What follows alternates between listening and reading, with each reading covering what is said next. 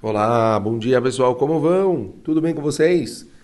Hashem, a gente está estudando mais um dia do nosso livro Peleuetz, Conselhos Extraordinários do Rav Eliezer Papo.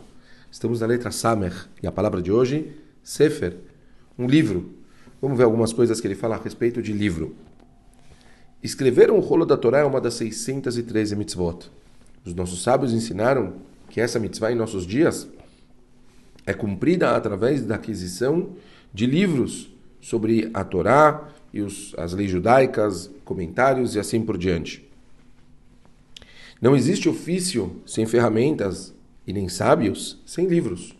Todos somos obrigados a comprar livros com comentários, orientação moral e leis.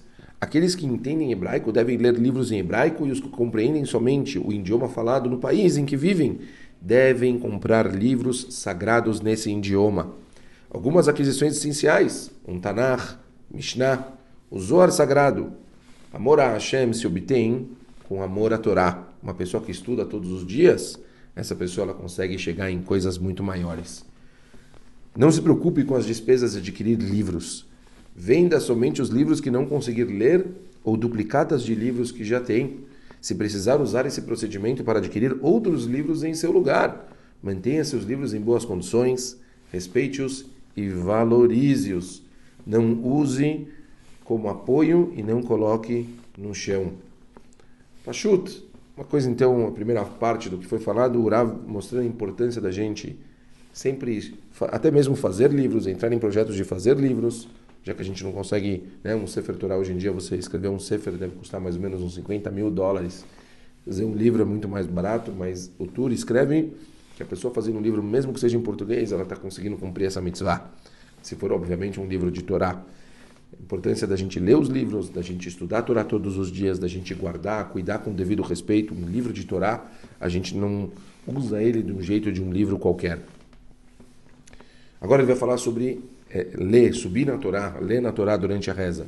Cuide-se para que te chamem periodicamente a Torá e fique feliz quando fizerem. Ao subir na Torá, leia em voz alta as berachot apropriadas e diga o trecho em voz baixa o trecho que é lido ao lado do Balo Coré, aquele que lê a Torá.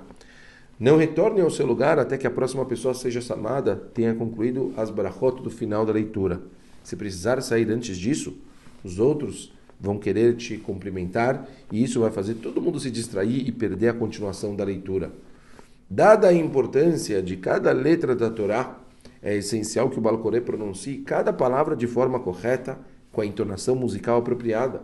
Erros de pronúncia podem implicar em erros de significado. O Balocorê, que faz a leitura da Torá de maneira correta e fiel, deve ser parabenizado. Pessoas sábias devem beneficiar o público escrevendo livros populares com interpretações sobre a Torá. Agora, um terceiro assunto sobre a importância de uma pessoa, um rabino, um sábio, escrever um livro, a Allahá, prática e compilações de materiais de interesse geral. Ao dedicar-se a escrever um livro, reze, orientação e para não escrever algo incorreto, é óbvio, uma baita de uma responsabilidade. Não se preocupe se alguém te precedeu com uma outra ideia ou um comentário, e não menospreze outros autores, pois isso seria como profanar o nome de Hashem.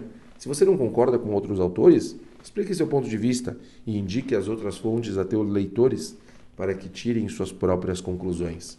Lembrando sempre daquela história tão bonita do Remá, na época que foi feito o Shulchan Aruch, o Código de Leis dos Faradim, o Lemar tinha feito também o, o Shulchan quer dizer, uma versão para os Ashkenazim. Imaginem, pessoal, a gente está falando de um trabalho de anos e anos e anos. E quando ele estava praticamente pronto, o, o Rabbi Yosef Karo, o Aruch, soltou o livro dele. Imaginem o que, que a gente faria, né? Provavelmente uma pessoa ia soltar, então agora vou soltar o meu também. E ele, numa humildade absurda, não fez isso. Ele simplesmente entrou em contato com o Rabbi Yosef Karo e perguntou se podia colocar somente os acréscimos das diferenças quando para Ashkenazi tivesse alguma coisa diferente do que para Sfaradi. E hoje em dia, quer dizer, a obra então é conhecida para todos como o Shulchan Aruch, livro do Rav Yosef Karo, mas dentro do Shulchan Aruch a gente tem alguns eh, detalhezinhos de diferenças que foi escrito pelo Lemar. Realmente uma humildade muito grande e é com certeza uma lição para a gente pensar bastante. Né? Muitas pessoas gostam, eu quero do meu jeito, eu quero as minhas coisas. Talvez como importante a gente é, ter um pouquinho mais de humildade e conseguir se importar mais com que o material saia e que as pessoas possam fazer o uso da melhor forma possível, tá bom? Valeu para todo mundo. Um beijo grande, pessoal. A gente se fala. Tchau.